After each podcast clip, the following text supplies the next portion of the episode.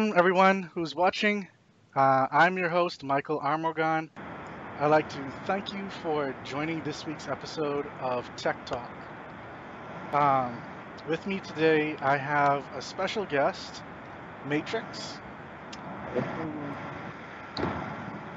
Uh, I, I'll let you introduce yourself.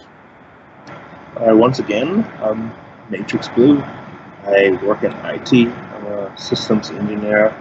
Um, pretty much working building servers, maintaining network infrastructure, occasionally delving into some PBX systems. I love what I do. I've always been passionate about technology, especially mobile technology, you know, emerging things that are coming out. Um, I spend a lot of time on YouTube, like reading tech news, and on Reddit as well. And also a semi-serious gamer. Now, Matrix and I have known one another for years now. And we'd actually talked about something similar to this show about a year or two ago, and you know, I was already tossing around the idea from then, and so now here we are, finally doing it. Uh, finally doing it. But uh, this we're gonna, t- this episode we've got a lot to talk about, as per usual with Tech Talk. But uh, we're gonna be going over this week's past news information. So we've got to be talking about Twitch, Google, Samsung, Qualcomm, Facebook, Microsoft, Razer, Apple, OnePlus, IFTTT or If This Then That, Amazon, Nintendo, and a few others. So jumping right onto it, we have Twitch. Now Twitch is now if you're watching on Twitch, you probably already know this. If you're watching on Facebook, then this might be something new to you. But uh, Twitch is one of the other. I, I, currently stream on two places, so that's Twitch and Facebook at the same time. And if you're watching this on YouTube, then well, you're probably watching the edited version of this sh show.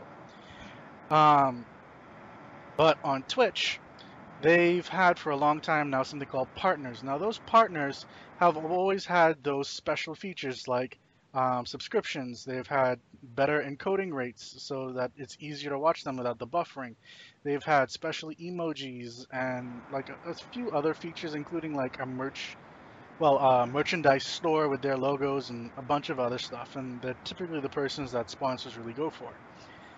Um, but that's been changing with the affiliate program that they've rolled out not so long ago. And they've up, actually upgraded that just this week as well now allowing for affiliates to not only get the subscription feature, which means that if you have something like Amazon Prime, uh, you can log in with your Twitch account, link them up, get a something called Twitch Prime, and actually subscribe to your favorite streamer for completely free. It doesn't cost you anything extra than what you're already paying for your Amazon Prime account. Not only that, but they're also giving um, one sub emotes instead like partners get crazy amounts like I think 50 but um yeah so it, it's it's becoming more and more even I guess in a sense and making it more viable to just want to become an affiliate um, and that's that's been a that's been a growing trend. Like I've been watching, I've been consistently watching Twitch for probably the last two years since I started getting involved with Destiny. You know, Twitch is a a huge part of the community. As a matter of fact, there's this thing called DestinyCon going on right now where the community has raised over a million dollars to donate to um, St. Jude's, and that's happening entirely on Twitch. Just you know, a few well-known streamers have been contributing, been donating their stream time towards you know that particular charity. But I remember back in the day, like in the earlier days of Twitch, in order to become subbed, you had to. I think you had to have something something outrageous where we had to have at least 500 concurrent viewers at, at, at one point in time. Yeah. So uh, getting sub was like a real, it was like a real, it was a difficult thing to do. It was, it was really hard. Like a few people have been streaming for months and months and they, um, they didn't get around to it. But gradually, even a few of the my favorite streamers who weren't as popular as the main guys, but there's some guys who consistently pull like 10,000 views like during their stream, like 10,000 concurrent views, but one of my favorite streamers. He does um, Trials Carries, which is, is a game mode in, in, Destiny, which is highly competitive. But he he on a good on a good weekend he averages about like 120 views, but he's been subbed for for like a year. I think we just celebrated a one year sub um, like a month ago. But like I've noticed like they've becoming quote unquote I don't want to use this term, but casual friendly towards uh, you know making ways for regular people you know less you know less monopolistic um, streams to you know like to get to get some to get uh, some some money because I think they realized that a lot of third party services were actually filling that gap. Things like GameWisp, where you weren't necessarily partnered with Twitch, but you can be you can be partnered with GameWisp and people would subscribe because if you really like this one particular streamer and some people and they had to, they had to they had to really acknowledge that some people prefer the actual smaller communities like if you go into a large stream when there's you know a thousand people there and you know there's no way i mean it's very unlikely that the streamer is actually going to see a message in chat and actually respond to You. some people actually turned off by that you know some people prefer to go into the stream where you have 100 people 50 people 40 people etc and you know they like to hang out there. They actually get to know the other people in chat. And it's like a smaller community a smaller tight knit. But a, it creates a conflict where they actually want to support that person. But you know twitch where with the old philosophy that they've been catering toward the giant people, the giants of the industry, they didn't really make a way for um, me as a person to support this one guy who I like because you know he wasn't so popular. So I think that's the, the philosophy that's that's been um, on the rise at Twitch. Well, I know there there are a lot of other ones, and there's a there's one that I was considering using, which is Streamlabs. Um, but I mean, even people like Patreon. Um, Patreon, Patreon is one of the ones that has really, really started to go off. Mm-hmm. Um, and I think there was also the issue because I think it was just this past week as well. Um, there was a streamer that got a really nasty, nasty chargeback because of um, using something like uh, like Streamlabs and whatnot. And they've been fighting stuff like this for some time now. And so whenever someone so what pretty much chargebacks are is when say you donate to a stream using something like Streamlabs or uh, GameWisp or something like that, and it goes to your PayPal account. Mm-hmm. Now, because it goes to your PayPal account, they then are able to go in and say, oh, I didn't mean to pay this person or something along those lines. Um, and then PayPal then takes that money back from you, pretty much causing you to have a processing fee, which can be quite a hefty amount. And it, like if that happens consistently, and there's not not enough like evidence that you know, hey, I'm a streamer because you know, Twitch, PayPal is just starting to really come around to this whole idea um, they will saddle you with those fees, and you will get screwed. And he was screwed out of like thousands of dollars. Really?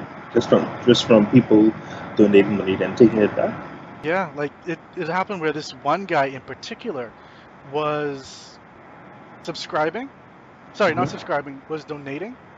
Mm-hmm. Um, and then would take it back.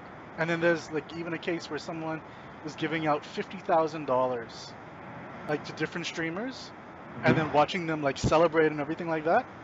And then after they celebrated, he charged back. So is this just like a more like a really malicious, malicious form of trolling or something? Um, yeah, for some of them, it is really just that. It is it, like there's no other way to really put it. so uh, this, yeah, it is. Um, and so I'm glad they actually came out with this before you know, like I can like me personally, I'm glad I didn't go that route because Lord knows I I don't want to have to deal with something like that. I would much rather Twitch have that protection and cover my backside. So so tell me what what, what this um sharing thing is. This is this kind of like you know the whole you know Red Cross Fair thing where you go and you purchase tickets and then you instead of paying cash to the actual vendors you pay with tickets instead. In a sense, yeah, that's that's pretty much it. Like that that nails it very evenly on the head. Uh, so, uh, how should I put it? What you do is you purchase a certain block of tickets or Mm-hmm. cheers in this example. And so then let's say you buy 50,000. You can then give me 100, which is like a dollar. And like then it'll pop up on my screen. It's like so and so cheered X amount. Um, and that goes directly into my like my bank account. I don't split it. Now subscriptions is a little different. Um, now I think it's a little it's a little off, and I'm not sure if we're really supposed to talk about it. But essentially, there is a split when it comes to Twitch. Um, I think it, for the higher end people, it might be different. I have no idea. That's that's how it currently is. But um, yeah, there's a split, so you don't get the full amount.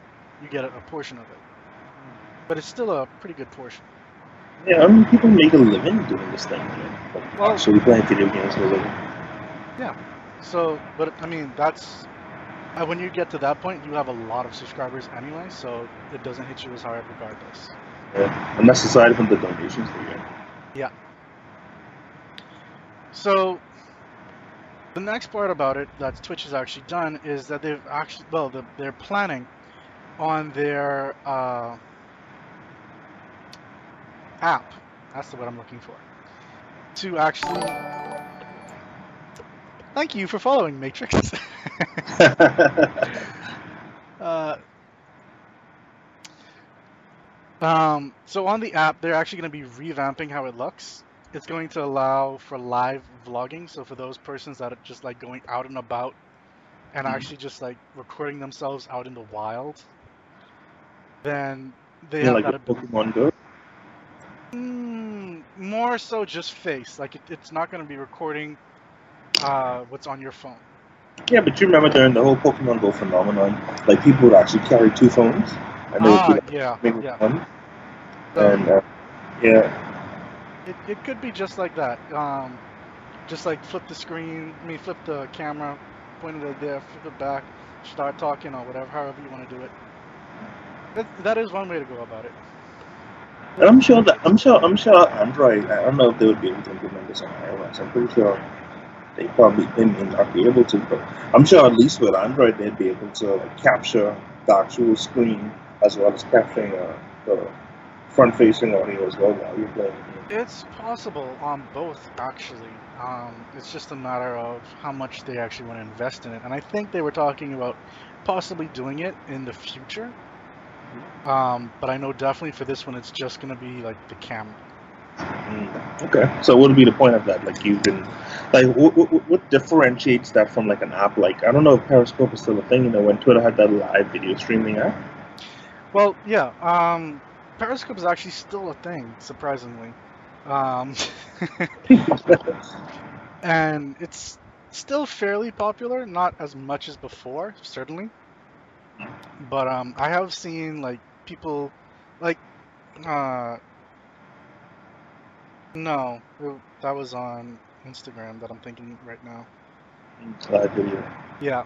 Um, There's so many different things to do live video now. This Facebook live video is pretty popular. Instagram, I'm, I don't have face. I actually do my Facebook account, but I'm still on Instagram. So like I, every once in a while, I see, hey, certain person has gone live. Yep. Like I'm still trying to figure out how to turn off those notifications, but like every once in a while, my phone buzzes. Oh, I'm like, someone who messages me now. Nope, nope, someone's gone live. Yep. Like I've only had two people that really go live, um, and it's mainly mainly ones, but uh, they're it's like Chris Pirillo and um, Is Chris Pearl still around? yeah, he's still around. He still deals with his That's- website and stuff like That's that. That's the LockerGnome guy, right? Yeah, I haven't seen that guy in years, man. he's still around. I thought he gave up. No, like I talked. Well, granted that was years ago, but I was talking to him like three years ago, and he was still at it, and like I still see him coming up live and stuff like that. That's cool. To batter, bater, however you want to pronounce that. Thank you for following. Uh, that's one of my Destiny planmates. Awesome. So I'm taking it you shared that. Yeah, I shared. Yeah. Thank you. Like my clan Discord. Um, but yeah, there there are still people doing it, and um, but essentially, it's it's for those people that I guess you could say are the the Ving streamers. Like it's just their their life vlogging or life live streaming. Like Justin.tv? Something like that, yeah. Isn't that the technology that actually started Twitch? Yes, it is. Justin.tv is turned to Twitch um, and refocused itself on gaming, and now it's coming back to kind of what Justin.tv was all about. yeah. Like, because there's now talk shows, there's creative, so there's people playing uh, like music and making them roaring, and it's, it's essentially what Justin.tv was, just being remade again. It's hard to kind of mention Twitch without, because um, you you know remember Beam.pro that recently got rebranded to Mixer. Yep. Have you have you actually seen that thing before? Like that is like amazing. Yeah, I've seen it. Didn't Microsoft purchase that just recently? Yeah, Microsoft purchased and they integrated into Microsoft and they integrated into the Xbox. But it's so crazy. Like I'm watching a dude stream, right? And like I'm looking at the latency because I can see when you know I say something or make a gesture, and I can see where when it pops up in chat. Like I'm like, hey, and the dude's like, hey, Matrix. I'm like, what? like, I just typed that, like, and like the latency is extremely low, so you're actually watching in real time. Yep. And it's like almost unsettling, like how how, how how quick you get a response. It's like you type in something, like, yeah, okay, see you. Yeah, technically, there's like 30 different places you could live stream. It's just a matter of which one you want to go with at this point. Um, but I mean, the Twitch app is also getting some other stuff like dark mode. It's so it's essentially it's beating YouTube gaming and well, not YouTube gaming. No one said that, but the official YouTube app. Um, with that, and it's overall getting UI to become more like the desktop version with like tabs and everything like that to change stuff. Mm-hmm. I'm not sure like if that's the best way to go because mobile kind of has its own beast of a UI system and design. But uh, I guess we'll see. I like the the Twitch mobile app, like how does that pop up video. Like, I thought that was pretty cool. My biggest gripe with the Twitch app, because I don't know if you use Google Cast a lot, but I, I do. I have like a Android TV, in and, and sometimes I just want to, you know, like just cast it to my Chromecast or my Android TV, depending on where I am. And it when you cast it, it transforms the entire app into just a text into just a text box, but there's no spell check on the text box. Like I'm like like it sounds like something sim- simple, right? But you have no idea how frustrating that is. Like I'm trying to type and type. I'm like, am I an idiot? Am I Neanderthal? Like if you ever try to use your phone without autocorrect or, te- or, or without spell checking, like you just feel like you're doing like it's, it's ridiculous. Oh, autocorrect will still screw you up. So it, it, that's yeah, not always a guarantee. I, I would I would like at least some semblance of you know civilization in that app. And it doesn't sound like something that would be difficult. It's like they just like yeah they don't even need spell check. These dudes don't spell check anything. Know. Nah. But um, let's move on to Google, because we actually have uh, Google has done a lot of stuff this past week. Um, and it's a lot of back end stuff that many people probably haven't really heard about or thought about, like that even it was needed. So, for example, there's a part of Google called Area 120 or 120, however you want to call it. Now, chances are you've probably never heard of that. D'Angelo, have you heard of 120 before? Okay. You just told me just now. So, essentially, 120 is a comp well a division of Google that's started to do more of the garage type apps and services and stuff like that. So just like little moonshots that are just little things that you wouldn't really expect Google to come up with. I thought they I thought they put that out of Google and, and put it on the Alphabet with those kinds of projects. You, yeah, so it's things like that, but it's Area 120 is a little weird with that.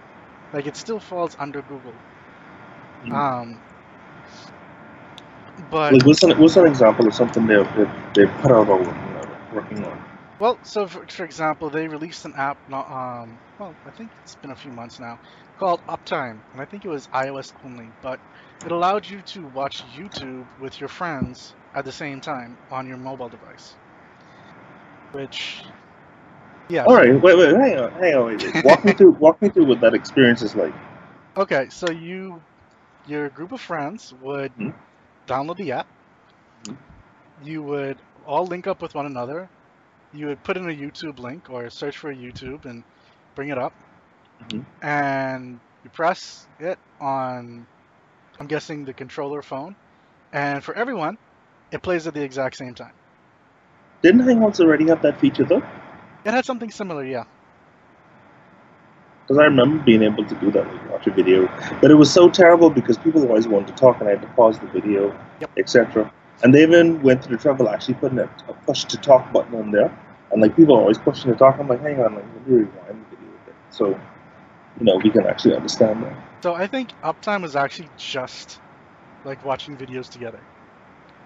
So how do you know, like, how do you um, find out what video like people want to watch next? Like, can people add videos to the queue, like how you would like queuing up on an Android? I believe I believe so actually. Okay. And it's iOS only. I believe, well, at least the time when I first saw it, it was iOS only. Come on, Um, Google. uptime. Access.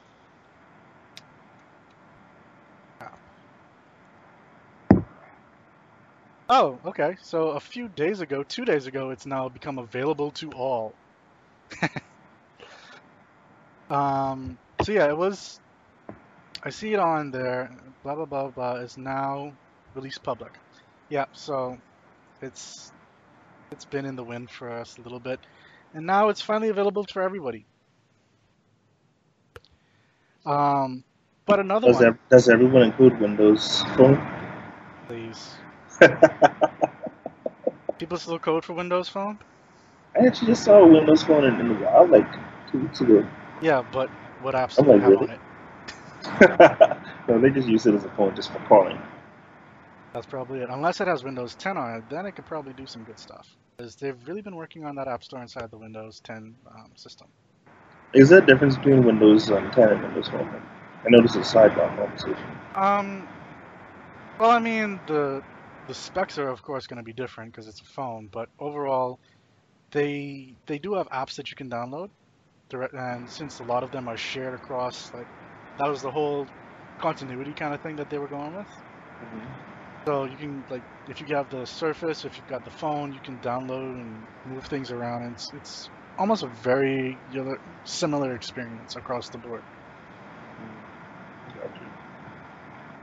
Um, Someone in chat says more like the is there a difference between Windows and a trash can? What else is um um 121? Oh, what's it called? Area 121? What else well, Area 120. It's another one is called Grasshopper, which is actually pretty interesting. Um, I'm sure you've heard of Duolingo. Duolingo, the the um language learning app? Yep. Yeah, well, I use that. Yeah. So typically the idea behind that is you know you spend five minutes a day learning a new language. Mhm. Grasshopper is essentially the same thing, but you're learning a coding language instead. Really? So you spend five minutes a day, and it goes through some like little quick exercises, and it teaches you a particular coding language that I'm that you pick from, however, whatever you want. And yeah, so it's it's actually pretty interesting, and I'm now wondering why I haven't started using it more. I'm actually going to check that out. It's called Grasshopper. Yeah, Grasshopper. Is it available for Android? You know, that OS that Google makes? that is a good question. Uh, Grasshopper, Android. Maybe it's maybe it's Chrome OS only. It is on. It is on Android. I see it inside the Play Store. Okay, I'll check it out. I'll download it tonight and let you know. All right. So what's next on the on the show notes? Well, uh, that same area is also um, announcing something called Adver, or a Ad VR. However, it's, it's a play on spelling and words and stuff like that. But it's ADVR. Oh, like a week. but it, it's essentially a platform, and this is what you're gonna get. Like, why they put it like this? It's a platform for ads for VR systems or virtual reality systems. That doesn't sound like something you should be advertising as a development that you're working on. Not really. That's something you should just you should just surprise, just blindside users with. Like one day, um, I'm doing some enjoying this free VR technology, then one day, bam, ad. Like what? Just like YouTube, they didn't they didn't advertise that they were gonna be starting putting YouTube ads in every freaking video that you put up on YouTube. But then one day it just started happening. One day the Fire Nation just invaded, dude. Like that came out of nowhere. Like I don't know if you really should do that though, because when you really think about it, like it it reminds me so much of Futurama's like internet episode where like ads are just like going straight at you and like coming up everywhere and exp- when that's essentially what VR is supposed to be. It's supposed to be the internet in virtual reality where you're moving around doing a bunch of stuff. I don't need ads for porno popping up in front of me. like when I am trying to learn or I'm looking at cute baby panda Try, red trying to learn. or, or like just watching um cute baby like red pandas. Hey, dog, I heard you. I heard you like porno ads on your porn. No. Yeah. no. Let's uh I, I don't I don't like that idea. I don't but I know I'm in the minority when it comes to that marketing trend. But Come um, on, you, you, what was it? Rule 64, 60, What was it? Like the rule that says if if it's on the internet, 32? like there's porn of it. Yeah. What happened just now? Did we get disconnected? Oh wait, no, that's rule 34. What? Rule 34. Yeah. Rule 34. Yeah. Um, but there is one thing that I'm kind of glad Google has done, even though I have some friends that aren't so happy with it. Mhm. It is the death of GChat or Google Chat. I honestly thought that died about 10 years ago. About, five years ago, You'd since they brought it Hangouts. you'd think. Didn't, didn't they replace it? They did, but then it still gave the option for people to switch back to the old chat system. Um, So what pops Gmail now? oh, it, it defaults to Hangouts, but you can Okay. still change it back to Google. Well, you could have changed it back to Google Chat. Weren't they interchangeable? Like if you talk to someone in GChat, wouldn't it also show up in Hangouts? Yeah. It's just some people like the interface GChat had for I whatever. mean, like a like a plain white window. yeah, essentially. Okay. Cool. It was weird. I never quite understood it, and Is Google Plus Messenger a thing? Still a thing? Uh, no, it's not. No, because you know Google has one. Th- I love Google, right? Google is one of my favorite tech companies. Probably Hold on a my, second. my actual favorite. Um, just want to give a quick shout out. Thank you, proud can- Canadian D, for following. Sorry for interrupting. Please continue. I was saying Google has never really gotten the messaging right. You know, they had GChat. Um, they eventually came out with Hangouts. There are like a few other things that I can't even remember at this point in Allo. Duo. Uh, is Allo is one of the newer ones. I think that came out like last year or year before. And I, I didn't even bother to install it, dude. Like I'm like all this time I was just because you know I was a BlackBerry guy. I was just looking for a replacement for BlackBerry Messenger at the time, but I would have to go to WhatsApp because I didn't want to give people my phone number. Like now that's the norm. Now you give people your phone number in order to message them, but I just wanted to be associated with an ID. So I tried Kik Messenger. Kik was probably the most unreliable messaging experience that I've ever had. And like when it worked well, it worked great. But like you would have sometimes where the messages just wouldn't send, and it, it was just a nightmare. So I say, you know, Google is a reliable company.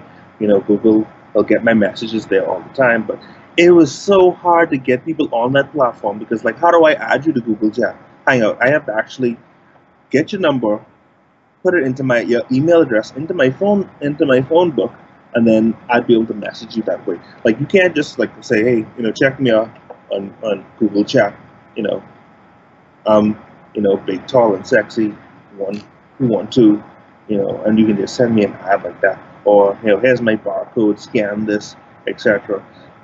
And when you have the same company that makes four and five different concurrent messaging platforms, it's like, hey, I'm on Google Chat, which one?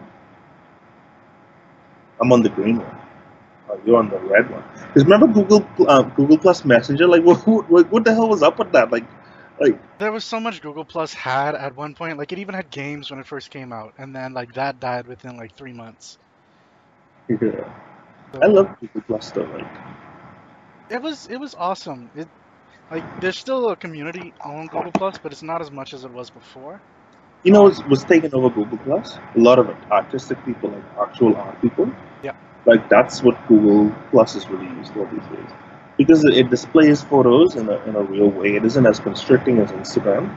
Um, and it has a better, a better desktop interface so you can actually upload your stuff and you can interact with people, etc. And so that's compression rate compared to Facebook. Yeah, they had a cool rate. Like the photos on Google Plus look really beautiful. Um, moving on, and kind of going back to VR just a little bit, they are bringing out a new standard for VR video. It's called VR 180. Yeah, so it's not going to be like the 360 experience that you're used to. This is just going to be a full 180, like from here, all around to here. And they're saying that it's for those people who don't want to get all that in depth VR system. Like they don't want to have to look around behind them to see something um, that's happening behind them. They just want to like see where all the action is. And keep I mean, in mind, like I've never used VR, but it always felt like weird because if like let's say that someone like actually made a VR product that was intended for human consumption, right? Every single second you could be wondering if you're missing something. If you have things with your things that are not in your field of view, like that's why we like you know widescreen things, so you can actually have everything within your field of view, so you don't feel like you're missing something. So when you turn around, you have to look around and see, hey, I wonder if there's something interesting over there, etc. I see this really being used for something along the lines of like, because they've been going with the VR things for like, at least for the U.S. Um, elections and like political rallies and stuff like that, where you can watch live and it's in VR or whatever, or say uh, like a technology event where you can watch it in VR or whatever. Um, you're only really needing to focus on the stage and maybe to the left or right just to see like people walk up. Yeah, but there's someone epic you. in the crowd doing. There's someone doing something epic in the crowd, and everyone's laughing. And you have to like, turn around and see the person. Well, with this, you're pretty much screwed with that. But the whole entire thing is, well, because it's remember this um, 180 is just here. So if it's mm-hmm. behind you, you're not gonna be able to see behind you. Two questions. Number one, is it an open standard? And number two, uh, do you think VR is actually going to catch on, or do you think that's just the the 2010 version of 3D. um, just like a fact. I do think it will catch on. Um, it just needs a little bit more time and resources, and I think companies are starting to realize that.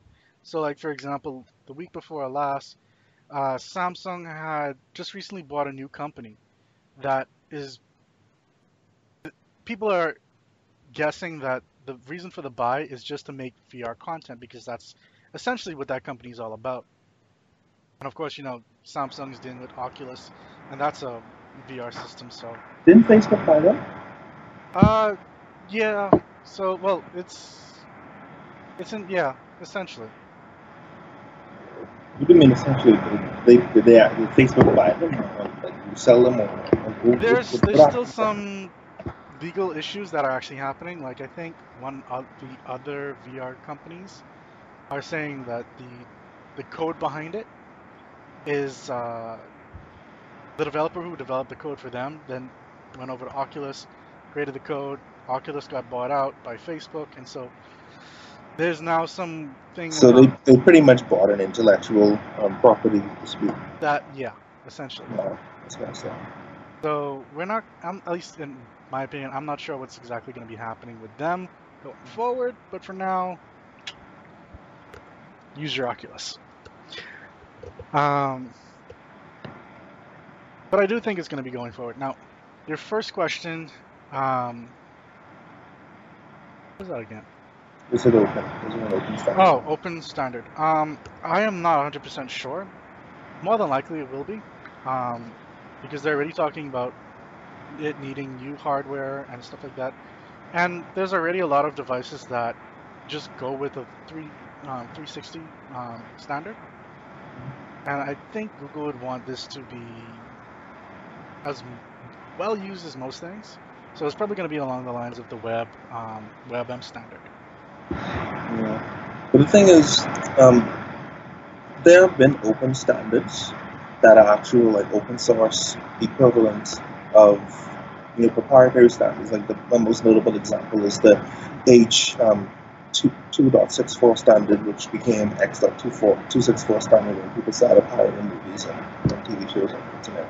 But if you have a hardware decoder that's designed to decode H264, um, it can also decode the X264. So maybe it's an open it's an open standard based on that. Because I would imagine it's something that's you know as graphically intensive as VR would need would, greatly benefit from a hardware decoder versus you know having to use yep. software on whatever device you need.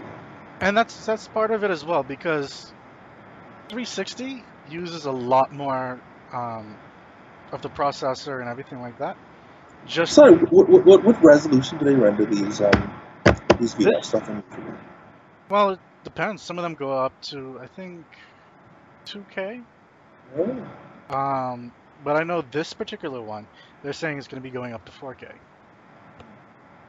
Okay. So not only is it going to make it easier and to just actually like stream it things live because it's not gonna like it doesn't have all of that extra stuff um, it's gonna hopefully look beautiful just because of the 4K. Now I'm more concerned. I'm more concerned about it being reliable. Yeah. I mean, I mean, like great compression that doesn't really take away from the quality too much. That doesn't stutter.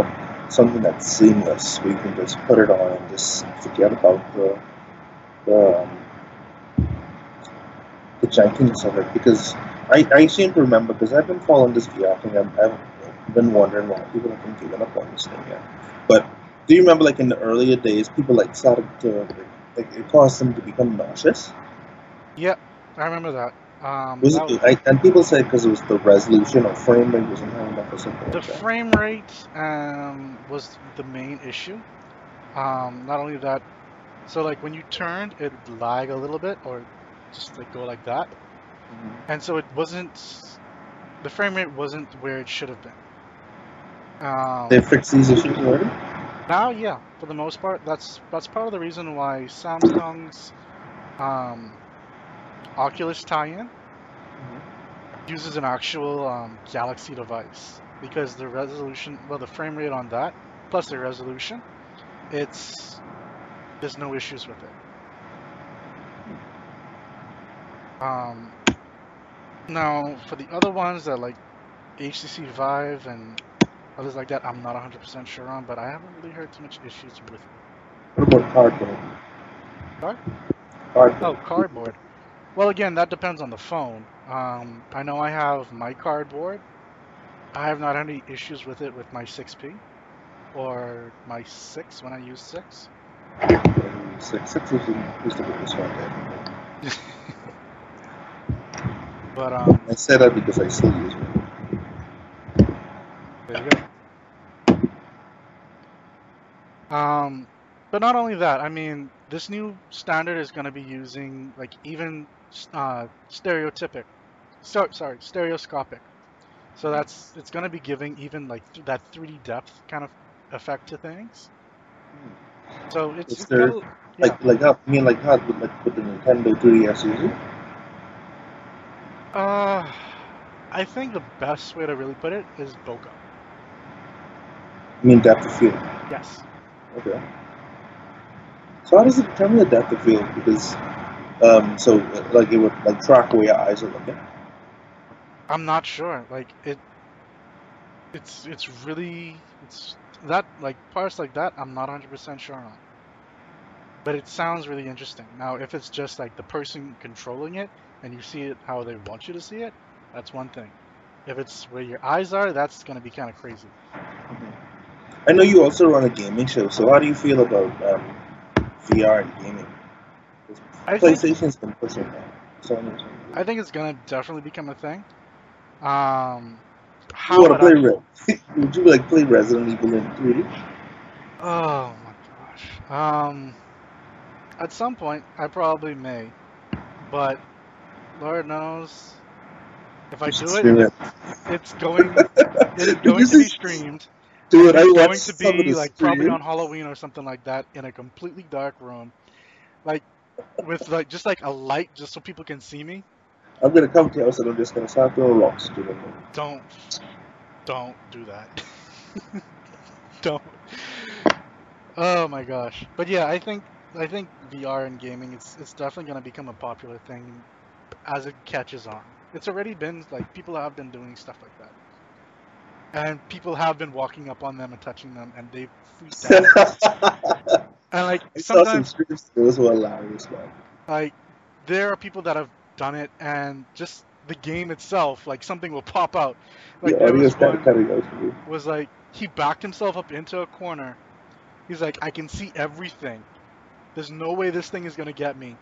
It comes to the wall. He turns around, freaks out, like takes his headset off, and so, like throws it on the floor and says, "I am done." She freaking came out the wall. I am done. Yeah, it's it's definitely got its it's definitely got its moments right there. Can't imagine playing Dark Souls. And, um, okay, so continuing on, Gmail. Uh, you won't act. They will not be reading your Gmail accounts, reading, scanning your Gmail um, emails for advertising purposes anymore. So how are they gonna monetize it? Probably with just regular ads, Yeah. because they already like watching what you do everywhere else anyway. So Do you remember that that's Googled um, um, Microsoft anti-Gmail campaign that they had a few years ago? oh yeah, From- You hear about? yep, I remember that. Microsoft went ham on Gmail, but people were like dude, I do whatever, care, man. No one really cared. People still use Gmail to this day, like more so than almost any other thing. So, uh, yeah. Um, now, That's surprising though that they would actually, you know, give up on the personal assistant. I guess they already know so much about you because you have an Android phone and they know where you go, what you do, who you talk to, all that analytic, quote unquote analytic information they send back to you. And then, you don't need to spend it. Just look at everything else. Yeah. So, yeah, that's that's essentially what I was saying. So like they they pretty much know everything about you anyway without having to go through your email. Um, Android Pay, which has still yet to hit most places in the Caribbean and the West Indies, has, surprise, surprise, gotten 60 more banks. But no, again, none of them are here. I mean, think about it. Like most of the places, I wouldn't say most of the places. A lot of the places I shop, they, they still don't accept credit cards, so it isn't like they would have a huge market penetration. That's true, but those are more like mom and pop stores Sure. for the most part. That's, that's why I, I support the small business man. I mean, the small business people. But I think Square needs to actually put some investment here and like tie in with the banks. Square, I mean, like that company is still a thing. Yeah, Square is still a thing. That Yeah. store inside the mall, um, the one that sells coffee right next to the movie theater, they use their Yeah, entire system is Square. Imitation Starbucks. Yeah. What's the, is that place like called Coco's or something like that? Yeah, something like that. But their entire system is Square. Yeah. So I can go there and tap my phone and pay. Yeah. And um, you know how long it's been since I've used an NFC reader my phone? Sorry, I didn't quite hear that. You know how long it's been since I've used an NFC reader in, my- in like my phone? Yeah, it's been a while Like, for me too. When NFC came first came out, like I was all gung ho about like I bought some of those N- NFC. I think I, I, I showed you one before, like those th- little Android NFC things where I like tap my phone and like, do all kinds of crazy stuff to it that I eventually got bored. Yeah. And then you would like take do this like and put the phones together and like you know like send stuff, whatever. But then Apple actually did But yeah, Um, so there is that difference. Um, YouTube will also be the well, the app will be changed based on recorded video size. So for those persons who like to record like this, your video is going to be showing up like this, and it's actually going to be shrunk down, and so you won't get those black edges anymore. That's an interesting thing. But if you are watching, say, on your phone, and you decide that you're going to look at your comments, instead of it being full screen, it's going to start cutting pieces of it off, so you only see a little portion of the video until you scroll back down, you like watch the video again. Sorry, what app are you talking about? You cut out during the beginning of your statement. the YouTube app. Oh, really? Yeah. So as you record it, like if you record like this instead of Hmm. Sane people like this. So they're so they're so they're killing vertical video finally. Yeah, they're killing vertical video. oh wow! Because you remember the, they, they had a group, they had a YouTube. It wasn't the main YouTube app. They had like a YouTube video app where when you started it, they would tell you to turn your phone. Yep. And I was like, okay, really, like okay. but it's like so weird holding your phone like this. Yeah. But um, So you're gonna crop it automatically. it's Okay. gonna be cropped automatically, and as soon as you move back down, it's gonna op- like show more of the video. So it's it's gonna be interesting. Um, That's hilarious. it's going to be interesting. Now, there's a rumor going about with the Pixel device, the Pixel 2, is that the Pixel 2 XL, which is the larger version of it, is going to more outshine the Pixel regular version, well, Pixel 2 regular version. Um, just because it's going to still have the 3.5 millimeter jack, which supposedly the Pixel 2 is going to be getting rid of, so it can have space for stereo speakers. Listen here. This- This 3.5 millimeter jack is a serious source of contention for me because, in my opinion, any phone that, that doesn't include a 3.5 millimeter jack is just that's just unacceptable. Like seriously, like just stop. Like don't follow Apple down that path. You know, Apple has gotten uh, has gotten a lot of things right, but I think they're wrong on this one because I don't think there's a single person who doesn't miss their 3.5 millimeter jack. I mean, people say they. I actually saw a lady in um, Solomon's Fresh Market out Old Fort Bay, you know, with these um, AirPods in, in, in her ear, and I'm like, okay, that looks that looks cool or whatever, but you know, you still got to charge those things. You know, there's nothing that compares the diversity of just being able to grab, you know, these headphones, just plug it in, and you know, listen on the phone, and then take it out, plug it into your laptop, and then just move like that without having to pair, repair, and everything. Because I have Bluetooth speakers, I have Bluetooth headphones that I use in the gym and whatever. But like, just that whole pairing process is like you have to sit down and, and repair things. You have to think about um, the whole thing of charging the phone, etc. And I, I, I really don't think Android phones should go that route in general. Well, unfortunately, it seems that some of them are. Um, granted, granted, the at least from what this is saying, the Pixel 2 XL will still be keeping it because it has the space to do so. Um, but in, in another part about it, the XL2, well, the 2XL, will also be getting smaller bezels all around. Whereas the Pixel 2 regular is going to pretty much keep the same bezels that the Pixel has. They might as well just call it two two different phones at that point in time because it sounds like because the, the when you use XL or Plus or whatever you know name that you use, it implies that it's the same phone just bigger. But these phones seem like drastically different. Well, not drastically, significantly different in the features that they offer and the design philosophy of it. Well, see, that's that's part of what's been a little off, especially with when you come and look at things like Samsung and, and Apple. So, for example, typically the Plus versions on Apple, they have better cameras and like more features in the cameras and stuff like that. With um, the Notes versus well, the the S line and their uh, bigger versions, they for the most part they're similar, but there tend to also be like a few little changes here and there. Yeah. Um, and since we're actually talking about Samsung, Samsung has actually come, well, a leak has been shown with the new uh, Galaxy Note 8 design that looks pretty nice. Like it, it looks a lot like the S8, Hey, I'm just gonna pull that up. So but um, essentially it's it's almost bezel-less. It does not have the curved um, areas. Now people are saying that the back of it is ugly, but the front of it is amazing. Um, just simply, I'm guessing because of like how the camera and the um, fingerprint scanner look on it, or at least the CAD designs, and then what people have rendered based on those CAD designs. But um, Wow, what I'm seeing is is what you're talking about. This is gorgeous. Yeah. Like the front of it, people like love it. It's I think the back of it is the only thing people really don't like. You said this is the Note 8 or the S8? Note 8. All right, because the S8 is, is already out, right? Yeah. I thought you said S8 already.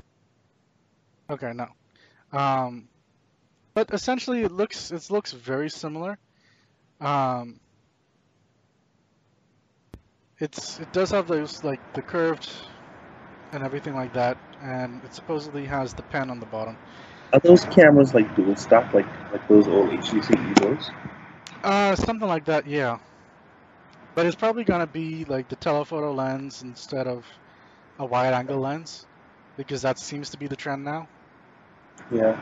Yeah, because um, you remember back, remember back in the day when, when they were experimenting with 3D photos? Because we, we, oh, technology always seems to come full circle. You know, this thing had two cameras on the back instead of, like, I don't know why it never occurred to, to them back in the day, hey, include a telephoto lens on a regular lens instead of including two of the same lens so you can, like, triangulate something. I've got no idea. But, um, yeah.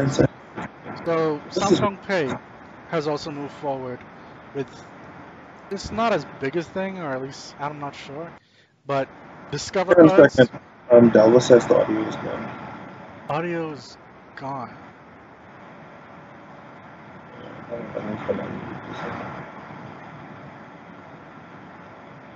No, I, I can still, I can still, I can hear you.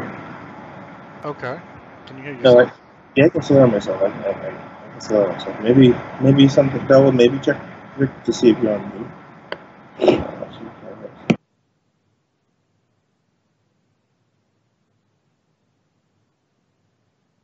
Um. Yeah. Now he could have been talking like when we weren't talking and you put yourself on mute. I'm not sure, but um, Samsung Pay has enabled support for Discover cards, which is I'm not sure like how popular Discover is anymore. Like, I haven't. Well, maybe that's because I'm in the bah- we're in the Bahamas, but overall, I I don't really have that many friends that have Discover cards. I think so. American Express.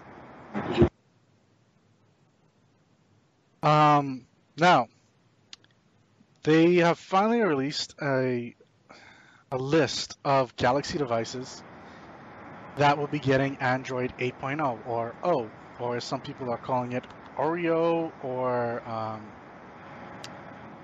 uh, it's not orange sherbet. Wow. Okay. There was remember, remember, this Android always prophesized to be Oreo from. Prophesized, but there's there's another from Lollipop one. Days. Yeah. There's another one that they're saying that it might be. Um, but I, I saw your list and everything, and that's well and good. But when are they actually going to implement these? Because that's that's the thing. We don't know. You never know from, when it comes. From to my under, from my understanding, is that this version of Android is like a game changer in terms of updating phones, because they actually split Android from two layers to three layers, so that now you can actually like there's the driver layer like what, all the actual stuff that that deal with the system on the chip um, stuff, and then there's the Android layer, then there's the application layer. Yep. So they actually spill out that that driver thing, so you don't have to change that part. You just change. It's kind of like it, like Android, like Android is going to run on top of that. So their goal is to actually make um, manufacturers update their phones more often. So do you think that this like the the infrastructure change in and of itself is going to mean that we're going to get this updated so fast, or that's going to apply to future. I still think it's going to become an issue because people will still want to test with their drivers just to make sure, and then there's the whole carrier thing where carrier versions are a thing, so the carriers will want to test it, and so that's going to take time before it actually gets released to customers. So you're still. Aren't you glad we don't have overbearing carriers in the Bahamas? Yeah. Yeah. Naming carriers are the best, aren't they? Um, the name was oatmeal cookie, by the way. That's what people are thinking it might be. That'd be good for you. Yeah. but um, the list is for those that. But cookie, well, it was cupcake, right? When when it was. Uh, Cupcake, yeah. Yeah. Um, those that will be getting it, S8, S8 Plus, Note 8, 7, um, 7 Edge, S7 Active, say Oreo cookie. Really? Oh, that could be it. That could be it. You know that that actually could make sense. Um, the S7 Active, which people I'm surprised would have gotten, the A7 2017 version, the A5, the A3, all those 17 version, the J7, the J5. They haven't 2017 updated the. J models. Yeah. That's surprising. Did you know that there's also a Note FE version? No, where's the FE I, have no idea. I've never even heard of Final edition, flammable edition. The um the Tab S3, the C9 and C7 Pros, and the J7 Prime. Okay, Those that that's actually pretty cool because I didn't even know they they actually got updated to Android 7. yeah apparently well some of them probably um I think some of them came with Android 7. And those like their low like their lowest tier Yeah. phones. Yeah. Those are the phones that BTC practically gives away, right? Some of them, yeah. Like those are like the hundred dollar phones. I think those are the J2s. So the J2s are um, the ones that they say will not get Android. Okay.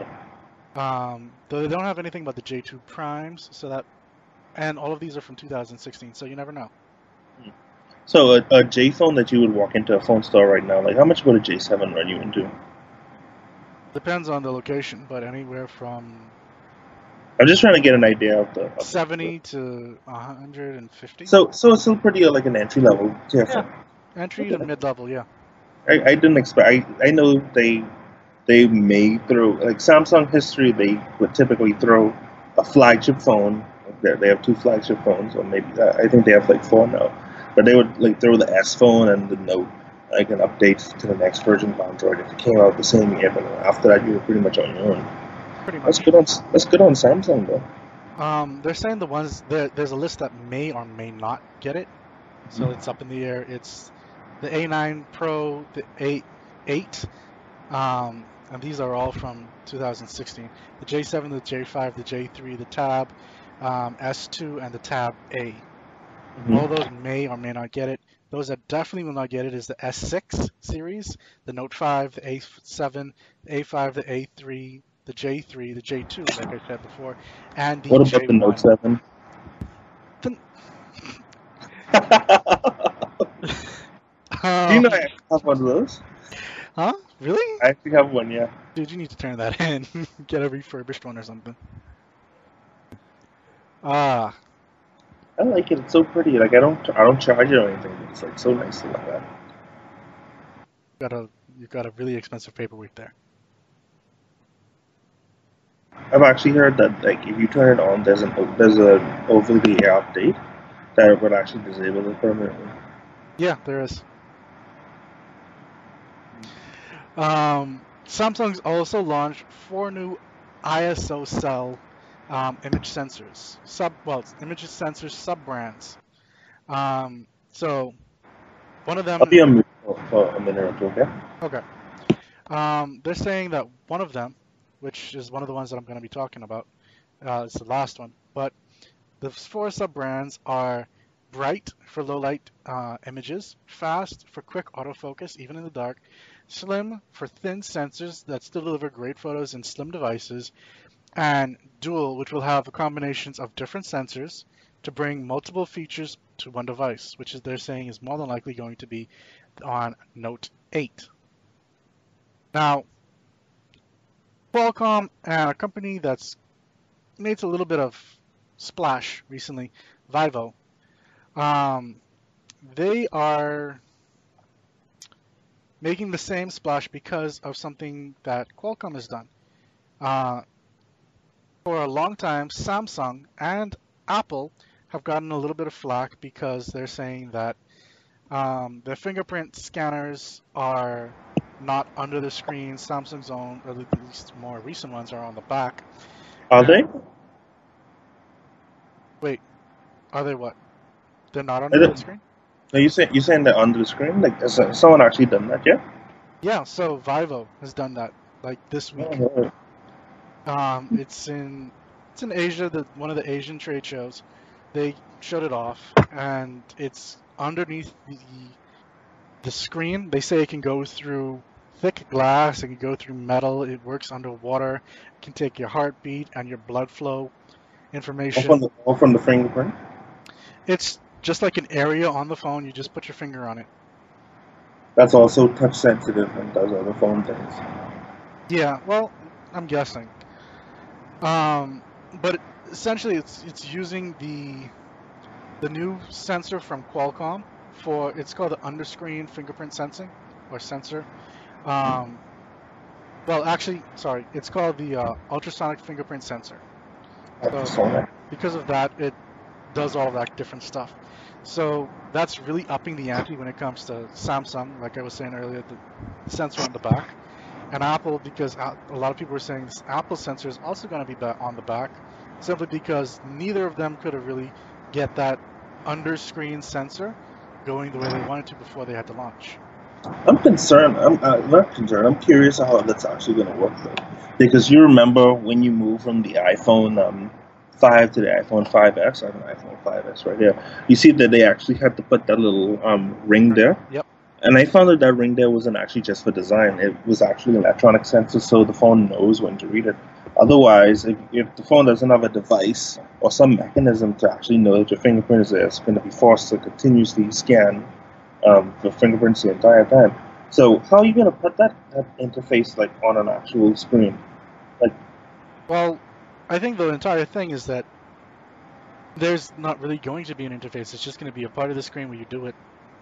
Now, what they're saying is it takes a little bit of time. Like it takes about a second before it really activates, and like I'm guessing during that time it it notices pressure and stuff like that.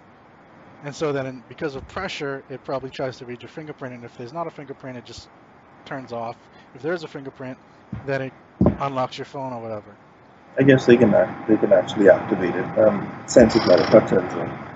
Yeah. Remember, this, this is Qualcomm, so they it's at the chip level.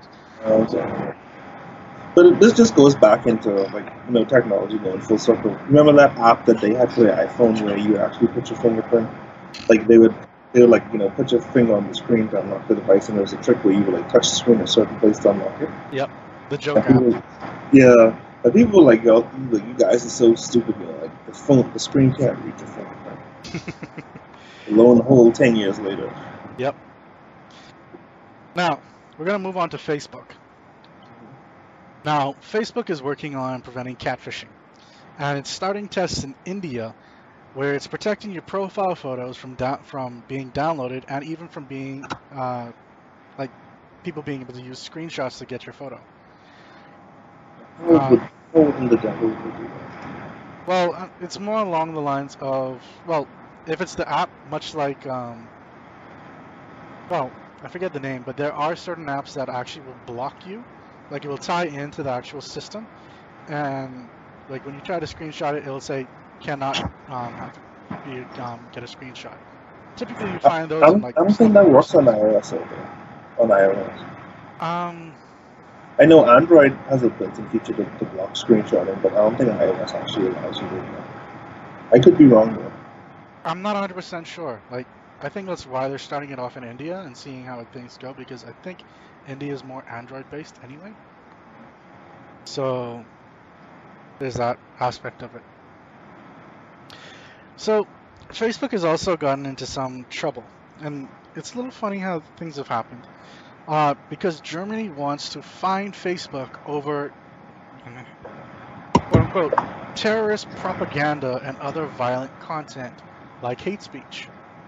Um, lawmakers are quote, racing to pass new legislation that would impose fines of up to 50 million euros or 55.8 million dollars um, on tech companies that fail to remove hate speech, incitements of violence, and other obviously illegal content from their platforms. Companies that would have to remove clearly illegal content within 24 hours. They would have up to one week to decide on cases that are less clear. Now, technically, companies like social media companies have already had that mandate for some time now. The, um, the governments are saying that they're taking it a little bit too blasé. Mm-hmm. Um, and so now they're really jumping down with this fine. Mm-hmm. I don't know how I feel about this though. Well, on one hand, you know, I don't like I, I don't really like hate speech, like you know, especially you know, racist, etc. You know, both of us are, uh, as people of color, you know, we naturally, you know, see stuff like that on the internet. It makes I can speak for myself. Makes me feel a certain type of way. However, when we're talking about the internet, the internet is supposed to, you know, a call for yeah, free speech. You know, whether or not someone agrees with what you're saying, you have the right to say it. Um, and when you start censoring, and it's like a it's like a Pandora's box. When you opening mm-hmm. when you open the door to start censoring things, like start censoring things that people are saying that you don't like. Where do you draw the line? Someone is going to come in next time and they're going to censor a bit more. They're going to censor some people who in a country where they're fighting for their rights. You know, they're you know advocating for their civil for their you know for civil rights, civil liberties, etc. And you know that same legislation is a device that may have started off with you know good intentions, and then eventually know, became something another reason for the government to oppress people. And that's kind of like what I was talking about a little bit last week, because there was also something about censorship um, that I talked on then. But it's it's a really touchy subject, um, and I think that's why like just a day later, Facebook then has announced that it has launched a third counter speech initiative in Europe, uh, partnering with the not for profit Institute uh, for Strategic Dialogue for the launch of the Online Civil Courage Initiative, or OCCI, which is aimed at tackling online extremism and hate speech.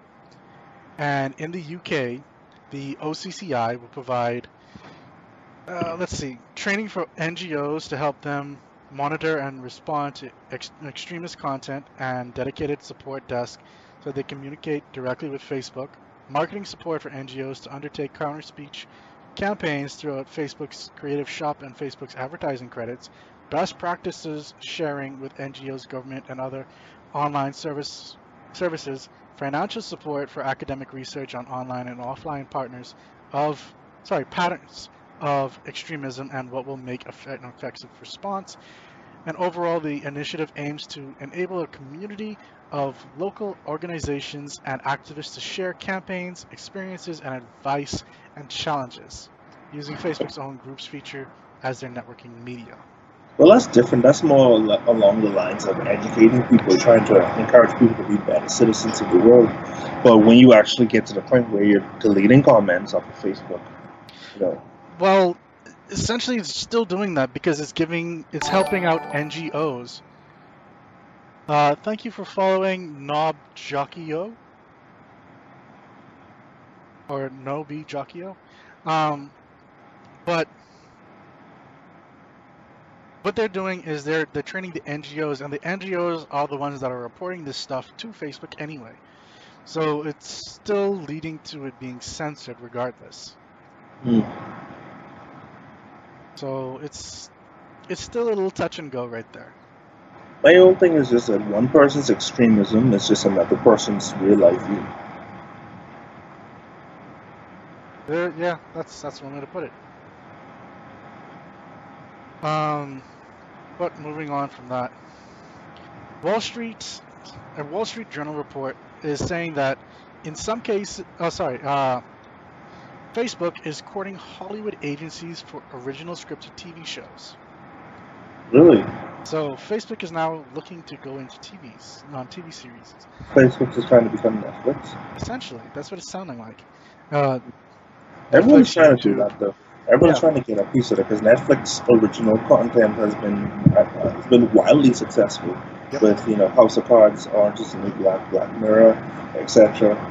Um, I saw YouTube because I actually renewed my YouTube um, subscription during the election because those ads are just driving me crazy.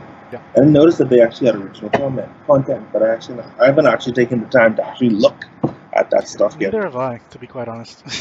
and when I refreshed the stream just now, because one of the helpful ads that Twitch decided to show me, Amazon is actually doing some original content on Amazon Prime that looks pretty interesting. Yeah,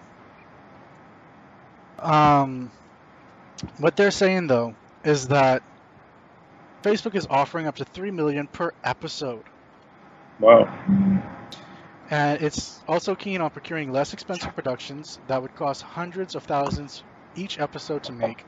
And the Wall Street Journal is sources said that Facebook is set late summer as a tentative launch window, and it hopes to reach audiences of somewhere between 13 to 34. 13 to 34. Okay. It's a little different range than what like most people go for, is because normally like that 24 to 35 range or that 18.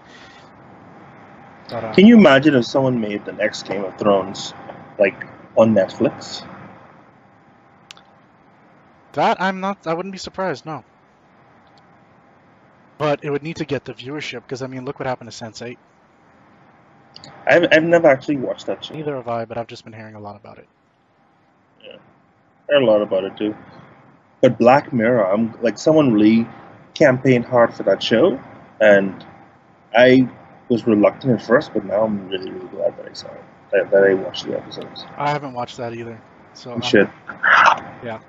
Um, speaking of shows and stuff like that, though, China has banned live streaming of video and audio on a whole.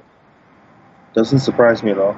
Doesn't surprise me either, but it, it's likely due to become because it's hard to police it, especially since it's all happening live, and it's not like pre-recorded stuff and like it's being uploaded. So like earlier this week, like companies that used to do live streaming got a notice from the government saying you know shut down. So yeah, that's kind of bad for some of them. I wonder how that affects Chinese Twitch streamers. Like, are they not allowed to do that either? Like, uh, is see, now blocked? See, that's that's the thing. That like, I'm not sure, and like, how's that gonna work when it comes to esports and stuff like that? But that's for another topic, I'm guessing. But I'm guessing they're gonna have to get some kind of special permit. It's it's gonna become quite difficult. That's that's I mean, that's it, it, it is a bit drastic on the whole scale, but you know, China has had that Great Firewall built since what 2005. Yeah. Yeah, it's it's been that's just been their way of life of censoring what the public can and can't see, and we've had different U.S. presidents condemn China over it, but eventually just gave up. Um, now, D'Angelo. It won't affect. It probably won't affect Hong Kong, right? Matrix. Yo. I think this one's you're going to be really happy about. What's that? Microsoft. So uh, do you like for your own personal computers and whatnot? Do you check your GPU usage? No, not really. Okay. Um, for those that do and those that may be watching, um, if you use something like GPU Z or some other information to see how much your GPU is being used or um, drivers and stuff like that, Microsoft is doing something that might interest you. What's They're that? actually going to be adding a GPU monitor to the task manager. Really? So much like how you can see your CPU usage and seeing like how high it is and stuff like that, you're now going to be able to see your GPU usage, meaning you oh, don't need those extra little programs to tell you that, unless you're looking for more information. Because it seems um, to get that more information, it's not going to be right off the bat. They're talking about maybe um, sometime after the fall update, because the fall update they're saying is when it's going to be coming out with this. Um, they'll start to add. Is this just a graph, or or is it like some actual calculations in there, like processes? More than likely, it's going to be like the graph and some little calculations, very similar to how the CPU one currently is in Windows 10. That's cool. Now I can actually keep an eye on how how um, efficient my Bitcoin mining is. yeah, that's that's one thing I actually didn't think about with it at all. But yeah, you're right. The cryptocurrency miners are gonna love that. We're actually gonna get to um, cryptocurrency in just a moment, actually. Yeah. Well, okay. I'll save well, this next point for that one. Maybe not cryptocurrency, but online currency at least. But um, did you know there was an international shortage of graphics card like last week? I did not know that. Yeah, they actually ran out. Like graphic card prices like soared to the roof because of all the people buying them. To I forgot the name of the actual cryptocurrency. It wasn't Bitcoin, but it was something new. It was a new cryptocurrency that people apparently graphic cards are really really good at mining them oh, and yeah. much more efficient than CPUs. Yeah. Um, Microsoft's next thing was that they have a new thing called a sports platform. Um, sorry, sports performance platform, which, yeah, it's a head turner. Um, it helps with sports and athletes. Essentially, what it is, is is an analytics system that helps teams track, improve, and predict their players' performance using machine learning and surface technology. Microsoft. Yes. I see the confused look on your face. Let's make it even more confusing. Um, this platform can, for example, figure out when a player is at risk of injury based on his or her most recent performance and recovery time. So essentially, they can then say uh, the different, and this is a quote: the difference between a win and a loss can be decided with, with the help of this uh, by an extra five minutes of sleep. Sorry, five minutes of wind sprints levels of dehydration are getting to bed 30 minutes earlier than the night before. Like, and so give suggestions, and you can actually understand your player a little bit better for the next day when they're actually about to play. I don't know that Microsoft has the data to actually implement this. This sounds like something that Google would actually come up with. Microsoft like, has been working on machine learning for some time now. They don't have the neural networks that Gmail that Google has. Probably not, but it doesn't need a neural network. Neural network. You know, Google's AI actually created its own programming language. Yeah, I know. I actually spoke about that last week. Oh wait, that was Facebook. Facebook's own actually have, did the same thing. Yeah. Yeah, they're they're chatbots. Yeah, they they've almost succeeded in creating Skynet. Yep. I don't know. Let's let's see what Microsoft um, like I don't know where like where they getting this data from. Like, has someone been cataloging this? That they they bought like some sports journal I'm archive sure. or something? It's, it's like it right now. It's for professional teams, and but they're going to be releasing it to like regular coaches and stuff like that as time goes on. But I'm guessing they've been using actual athletes and tracking it over time, and so they've been helping it with, um, grow like that. And so now it's ready for Sounds like a new acquisition. That's only that's the only reason why I would why I would I would take something that, that credibly that they actually bought a company that was like cataloging that information. It's quite possible. Maybe it just is under the radar at least for now. Possibly. Yeah. Now, getting into that digital currency thing. Mm-hmm. Guess who's coming into it? Razer. Who? Who's Razer? Really? Razer, the gaming company that sells peripherals like the Razer Chroma, um, Chroma mouse, the Razer um, Death Adders, the Razer keyboards, the Razer Blade laptops that are some of the thinnest laptops in the world for gaming. I have heard of none of this. Wow. That is surprising. yeah. Um, but yeah, I told him I'm a, I'm a filthy console person. okay if you're if you're more console than PC, that that definitely does make sense. But um, for the PC world, Razer is at least for gamers, it's a fairly well-known company. Is it like the Mad Catz of PC? Yeah. yeah. That was a joke because Mad Catz just went out of business last month, two months ago. Well, yeah. But, so, no. what about that? What, what about that digital currency? Okay, so recently they've come out with, well, not so much recently, but a few months ago they came out with a new app, well, program called Cortex. So pretty much whenever you log in per day, or and when you play certain games, it gives you currency based on how long you're playing and like how how long your streak has been that you've opened up the app and like clicked on it and like whatnot. Kind of like a loyalty program for continuously using um, Cortex. That sounds like what Blizzard does. Essentially. Um, now, the thing about it is they've been giving something called Z Silver and Z Gold credits with that. And now they've invested 20 million into a Malaysian-based online payment firm called MOL Global. Now, I'm just going to call them MOL at this point. MOL has an offline network with retailers like 7-Eleven. Well, that's probably a bad example because they're actually owned by the exact same company. So that already gives you an example as to how big this thing is. Because there's 7-Eleven even in Japan. So, um, but MOL MOL system allows people to buy online points over the counter. And these MOL points will be rebranded to gold MOL points to fit in with the Razer um, incentives for topping up. Um, both networks will allow users to buy points over a million um, online and retail stores across Southeast Asia. Now, sorry, Southeast Asia, New Zealand, and Australia. These points will be redeemable through MOL port- partners, Sony's platform, sorry, PlayStation Store in that region, and sorry, Facebook Games and other publishers like Nexon, which is fairly popular, especially in Southeast Asia.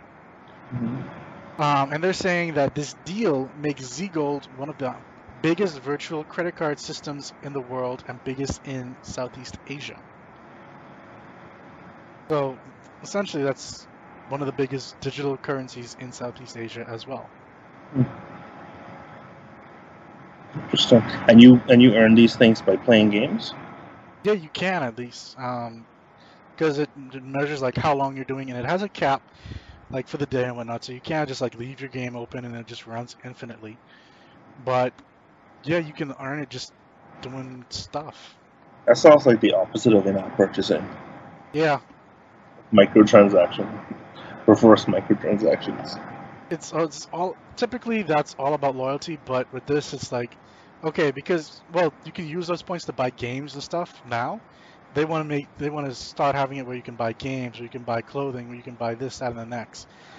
I don't see. I don't understand how it's going to work because I don't see the incentive for them to do it.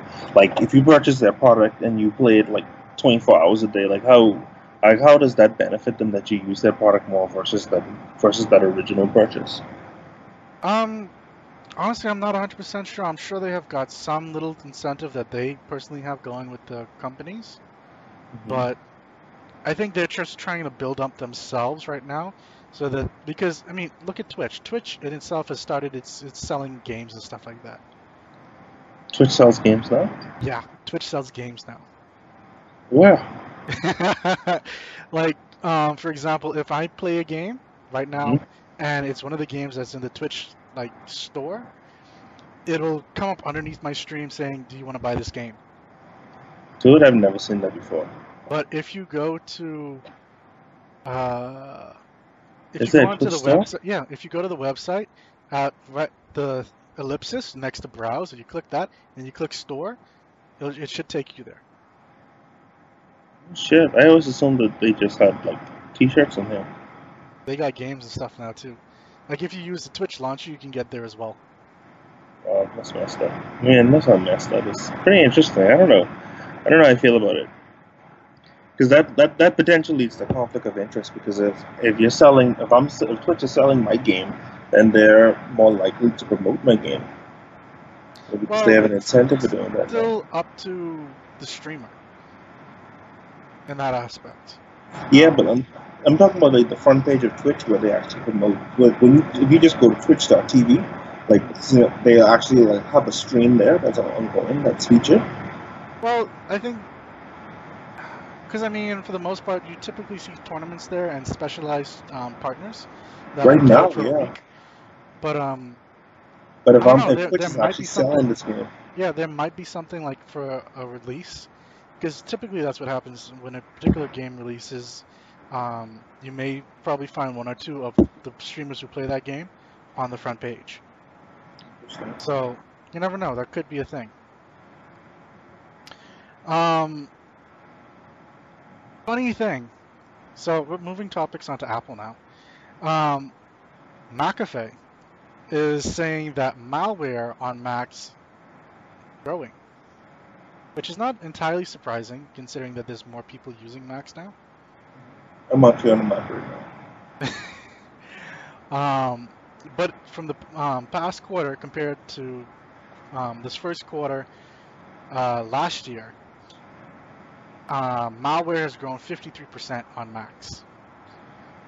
So it's totaling about 700,000 malware um, attacks. How do they actually count those though? Because sometimes they actually if they count them the way like Malwarebytes count stuff, where they actually count each individual like script as a, as its own independent malware, then that's I think that's drastically overstating the problem. Well, I'm not 100% sure, to be quite honest. Um, they don't go into full detail with it. They do say like they checked in these different pro- um, steps, but they don't give it like if it was one particular strain. But I mean, it would make sense if it is because actually I'm gonna get to that a little bit later on. Let me not jump ahead. But there's a new ransomware that we're gonna talk about. But regardless of that and the high number, that's only just one percent of what Windows is facing. And not only that, most of those are adware based. So just pop ups then. For the most part. Interesting. Um, you probably heard the news about OnePlus and the OnePlus 5. Yeah, you mean the benchmark thing? Well, there is the benchmark thing, yeah. Um, so OnePlus, they've been caught cheating in benchmarks, so, but they're saying Isn't they, this like the third time they've done that? something like that, yeah. They're saying that this time though they didn't overclock the CPU or set a CPU frequency floor. And for one person, thank you Ryan Crush 24 for following. Um, one person, well, one person at the company is saying they don't even know how to overclock the CPU. What? Hopefully that guy's in sales manager. I, I, I think I think they actually they are, but um, what? Uh, that's the quote of the week. Um, the next thing is that persons who have bought the OnePlus 5 are finding, some of them at least, are finding that if they touch the OnePlus with one finger just right, it disables the 5 gigahertz Wi-Fi So completely. it's like Antenna 2.0. Or? Antenna Gate 2.0. Now, again, it's not happening to everybody, but it is happening to a few. There, they even have a thread on Reddit. They have a thread inside the official forums for OnePlus. But um, You think OnePlus is gonna start distributing a free bumper sticker or like a free bumper case? Well, what seems to happen is that they're saying, well, people are just returning them and they're getting devices that don't have the issue. So I'm guessing for some of them they have it fixed. Yeah. Because you remember, like that's the reason why, like when you look at the iPhones, they have like these little notches here hmm with the antennas there. Because it was the iPhone, it was the original iPhone 4 that had the issue, right? Yeah. Yeah. Now, another company that I think most of us, at least the more techie side of us, uh, probably know about is If This Then That, or IFTTT. Yep. Uh, they have partnered now with 30 more services thanks to the Data Access Project, which now has access to things like Google Photos, VoIP, alerts for things like economy and public transit, and those two mainly because of, well, the majority of those 30 uh, sources are government um, sources. But they then also allow you to tie into your Gmail to do things like um, blind copy and How about CC no? drafts and emailing yourself. Yeah, no. Yeah, I'm not so sure I really like that myself. I'm probably never going to use those. I'm going to You keep pretty much, you pretty much handing over your entire life to someone else. Yeah, for the most part. Your Google Photos access, your Gmail access. Well, Mm, Every photo that I take is uploaded to Google Photos, so that's a negative. Yeah. Like, no, I don't Trust- want every photo trusting- I have to, to be uploaded when I upload it to Google Photos to be put on Tumblr. No, I'm, if I want to do that, I'm going to do it myself. Dude, trusting Google is hard enough. Yeah. Now, there is a new ring on the market. I'm just using that term quite well because there's actually a, another thing that came out a few years ago called NFC ring, which is very similar. And I actually have one right here. Um, which actually has an NFC like right here, see and then they have another NFC one like right there. So you just put it on your finger, and like you can tap it there or against your phone. This is it on your phone or something? Or, yeah, or just like send contact information. Pretty much anything you could do with NFC, you can do on that one. That's kind of like those NFC things that they had earlier. Remember, like, yeah. like those uh, NFC stickers. Yeah. They were like circular palm things. So they they put that on the phones, but this new one, token, it's taking it slightly more. So, for example, um, what this is doing, it's authorizing even transactions. So it's going to use the NFC information. It's going to be using Bluetooth. You're going to be able to make. It's tied in with people like Microsoft, Mastercard, Visa, um, HID. HID is the company that's responsible for like 80% of the wireless security systems in the market. Um, so like getting into your office at work, if you've got one of those wireless security things that you've got to put your badge up against, chances are I'll probably work with that. So instead of being issued a new card, issue the information onto my um, my ring. How much stuff can it store? That I'm not sure of. Because, N- because NFC, if I remember, those NFC tags were limited to like one or two rights. Yeah. So, well, not it's not so much rights, but it's still a certain amount of information can only be put on it. And don't those cards like use some kind of RFID or something like that? Yes, they do. For the most part, yeah, they do. But so here's the thing. Not only that, but not all laptops, for example, have NFC readers or Bluetooth. But say, for example, um, you have one that has Bluetooth. Like, for, as an example, in um, when they were showing it off, they actually showed off where someone with a MacBook, they tapped their um, the ring to the table twice, like tap tap, and it unlocked their MacBook. I'm not so, and but it has MacBooks have NFC. Some do, most don't. So I'm guessing it worked more on Bluetooth. But how does the Bluetooth represent? Because the the whole thing with NFC is NFC is like ultra short range communication, so you have to be like within like an inch or two um, for it to work. But with Bluetooth has a significantly wider range, so how do they recognize that that tap? Is it like motion sensor or something? It might be, and they've even built something in. So, for example, like right inside here, inside the ring, it would recognize your fingerprint as you slide it in. So, okay, so wait, if it recognizes your fingerprint, does that thing have a CPU in it? I think it may.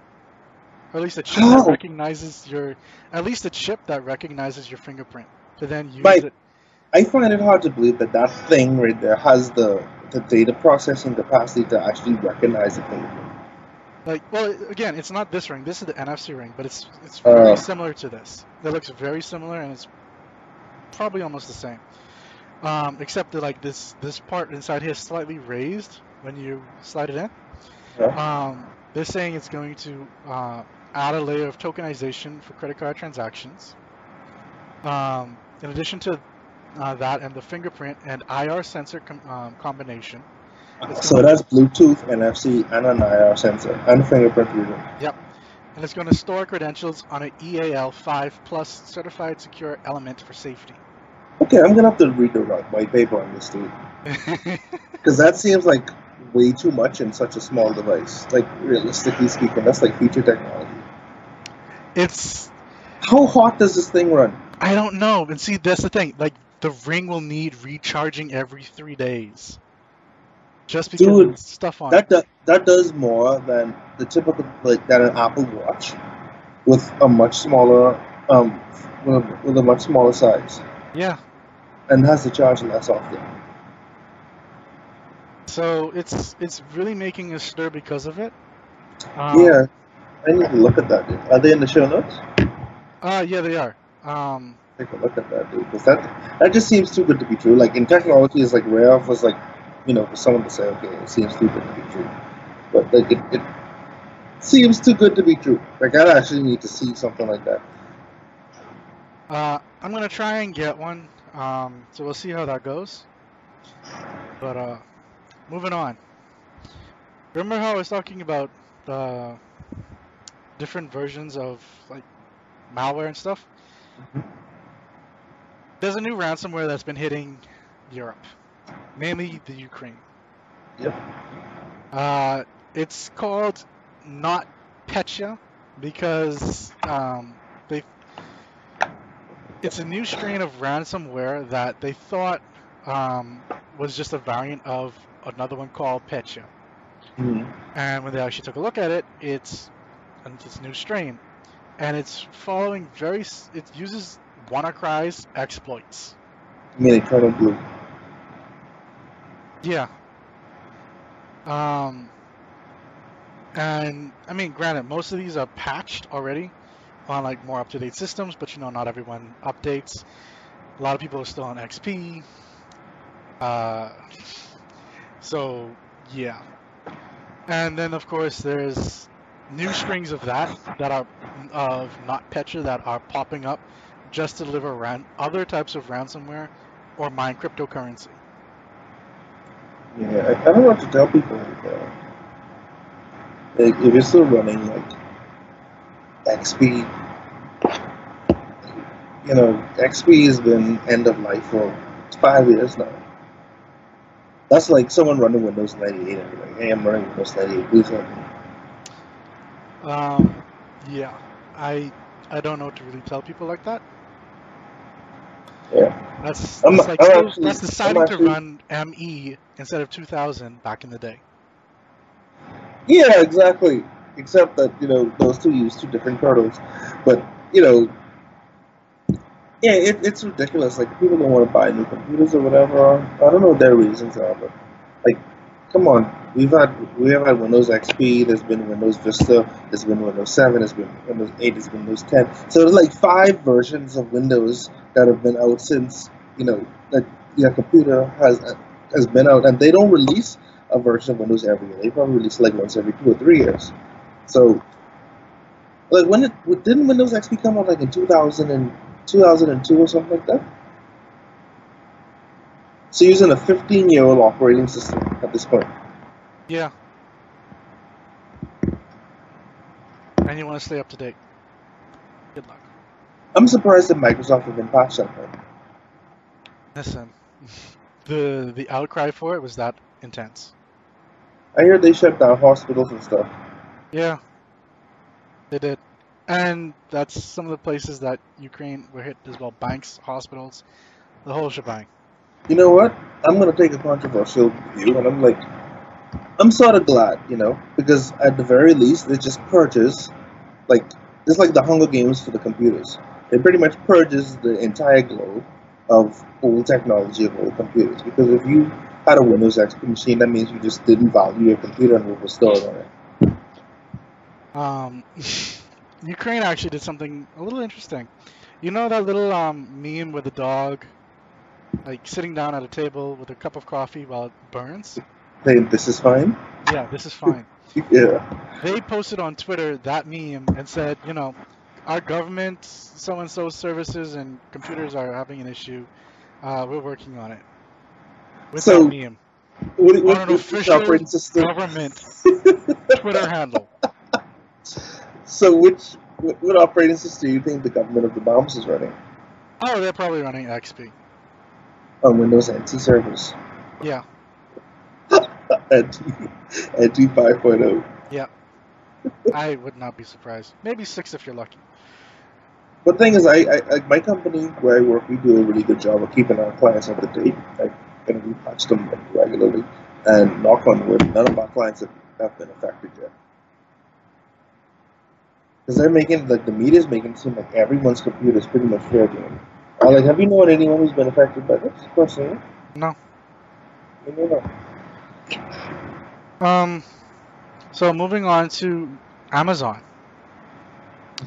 Uh, they have come out with a new product, the Amazon Dash Wand. Okay, that sounds interesting. Tell me more. Yes. So it's very similar to the Amazon Dash, except this one has a barcode scanner at the end of the wand for you to scan your products. Um, and it has Alexa features inside of it. Okay, I'm gonna need to see a video of that in action. It sounds like they're trying to get Harry Potter on us right now. Um, but not only that, there's there's there are some issues with it. So, for example, there's a difference between things that are on Amazon Fresh and things ordered on Amazon. If you scan something that's available on Amazon, it shows up in your Amazon cart. If you scan something that's available, um, sorry, this means that products that may sorry may not show up with things that you order from Amazon Fresh. So, for example, if um, you order tomatoes for spaghetti that you're going to be cooking today, like later on today. Well, probably not today, but example. Um, but the grated Parmesan cheese won't be here until tomorrow because you ordered that on Amazon instead of Amazon Fresh, unless you adjust your order and whatnot and use Prime now. Um, so essentially, you can order one thing on Fresh, one thing on Amazon. They're not going to get there on time because you know there's priority for fresh because things are supposed to be fresh. That's the whole thing behind the name, and it prevents like things getting spoiled if you get like pantry or stuff like that.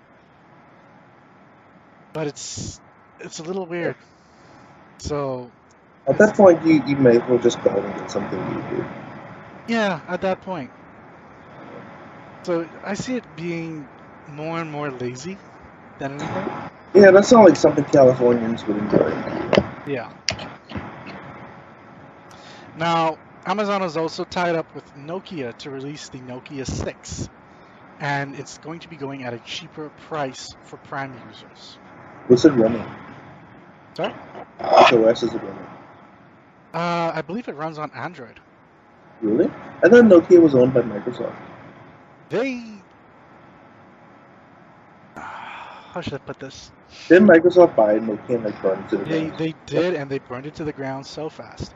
Um, I think they got rid of, or at least something happened to the mobile element, and so the some of the people who were behind the mobile. What element other what other element of Nokia was there? There was the research and development and stuff like that. Um, but yeah, so there's a subset of people who used to work for Nokia. They um, came came up with the they continued with the name Nokia and went along with it. Created Android because uh, Microsoft still has the uh, Windows and Symbian, uh, like all those um, IPs. Symbian a single thing? Well, they have the, the license for it, so Oh, they you can't. don't own that. You don't own the intellectual property. Yeah, Okay.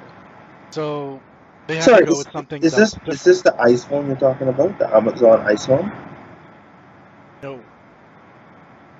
This one's this one's different. This one is quite literally just the um, Nokia 6. Just recently came out. What is it like? What are is it good? Is it? I haven't heard anything about it. It's it's a mid-range phone. Um, to be quite honest, it's nothing all that special. Does it have Alexa built in? Uh, I don't believe so. it's got a 16 megapixel camera, 5.5 inch full HD display, immersive Full sound. HD with- meaning 1080p? I believe so. Are you talking about? Okay. Um, it's got immersive sound with Dolby Atmos. It Front is. face, front facing or rear mounted? Sorry, say again. Front facing or rear mounted speakers?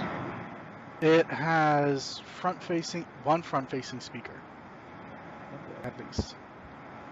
Um, got a microphone in the back, flash, one camera, really thin. It's full metal body. Uh, got 3 gigs of RAM, runs on Nougat, uh, Snapdragon 430 processor. Isn't that like the mid-tier processor? Um, well, the recent one that just came out is the 835. So yeah, the 435 would be the mid-tier one. Okay. It's got 32 gigs of storage and up to 128 external. Uh, It, it, it, take, it takes an SD card. Yeah, it takes an SD card and it's got a fingerprint sensor. You know, I'm I'm really glad SD cards are coming back. You know, because when when I actually found out that the S7 um actually takes an SD card, like I that blew my mind because I thought we were just done. I thought we just left that behind in in 2010 and say we're not doing that anymore. Yeah, I was like I was disappointed in Samsung when they did it with the S6. I'm glad they brought it back for the S7 and the S8, and so like coming back for the S8 kind of means like yeah we're gonna stick with this. Yeah, So I'm, I'm I actually went. I actually went and dug up my 64 um, gigabyte SD card. I think I have 128 somewhere around here. I s and I still had all of my like training videos and like a couple of movies on it. Wow. Um, and our, our last piece of news uh, Nintendo. They have announced the Super Nintendo Entertainment System, or the SNES Classic.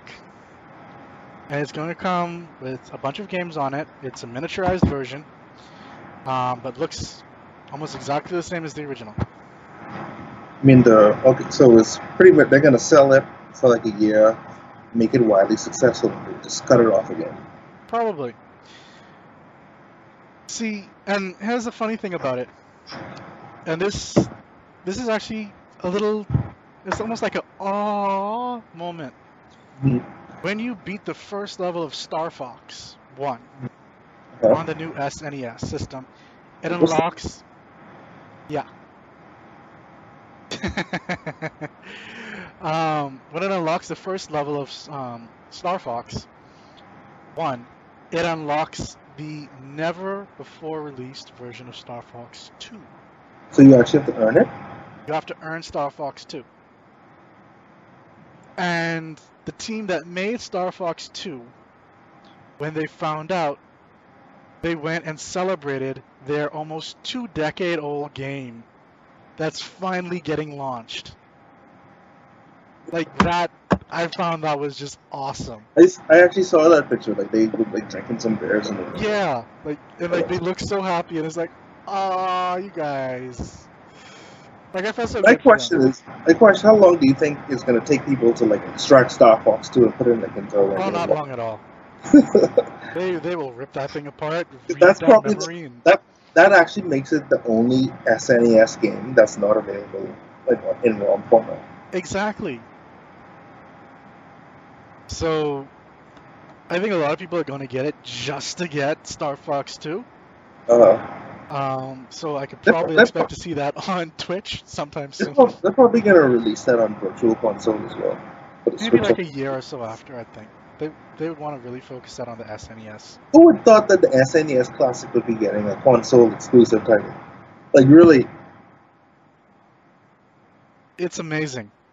Like it's got what almost like 30 games that are going to be coming on it, and one of them is an exclusive that's never been released before, and it's like, okay, this is nice. This is nice. This brings back memories. you know, Mike. At some point in time this year, I'm actually gonna go through my code and build a Raspberry Pi, like, a Game Boy Raspberry Pi with all of those games. That's been something I've been meaning to do for a while. I just never got around to it. Like I have all the ROMs and everything. Easily get one of those gaming kits to do. I know I've got I've got a Raspberry Pi around here somewhere, but I use that for like Street Pass stuff. But um, Because when you really think about it, it's like really ridiculous, like how powerful our phones are now. Because when you think about it, right, here's my cell phone that's running a PlayStation 1 game right now. Like, I have had computers, like, back in the day when I, when I first started emulating, I had computers that struggled to play this particular game. And it's on a smartphone. And it's on a smartphone. And the smartphone doesn't even heat up when it's playing. Like, it doesn't even stress it out at all. But um, yeah, that's actually that. That's all of our topics for this this week's episode. It's been a long episode, um, Uh, but it's been an enjoyable one. yeah, definitely. We had a few hiccups and glitches here and there, yeah. but uh, to wrap everything up, everyone who's watching, I would like to personally thank you for watching. We we are streaming on Tuesdays for our esports wrap at 6:30 p.m. every Thursday. Tech Talk is at 6:30 p.m. Eastern Standard Time. Like always, if you guys want to be a part of the uh, show, let me know. You can become a guest, or you can just be inside the chat, and we'll talk like that during the show. Um, feel free to follow, like a few other people have been doing so far during the show. Uh, if you feel generous, feel free to subscribe with your Prime, uh, Prime, Twitch Prime, or you know just regular subscription if that's what you feel like. Um, And overall, thank you for being here. The show, of course, can't survive without you guys.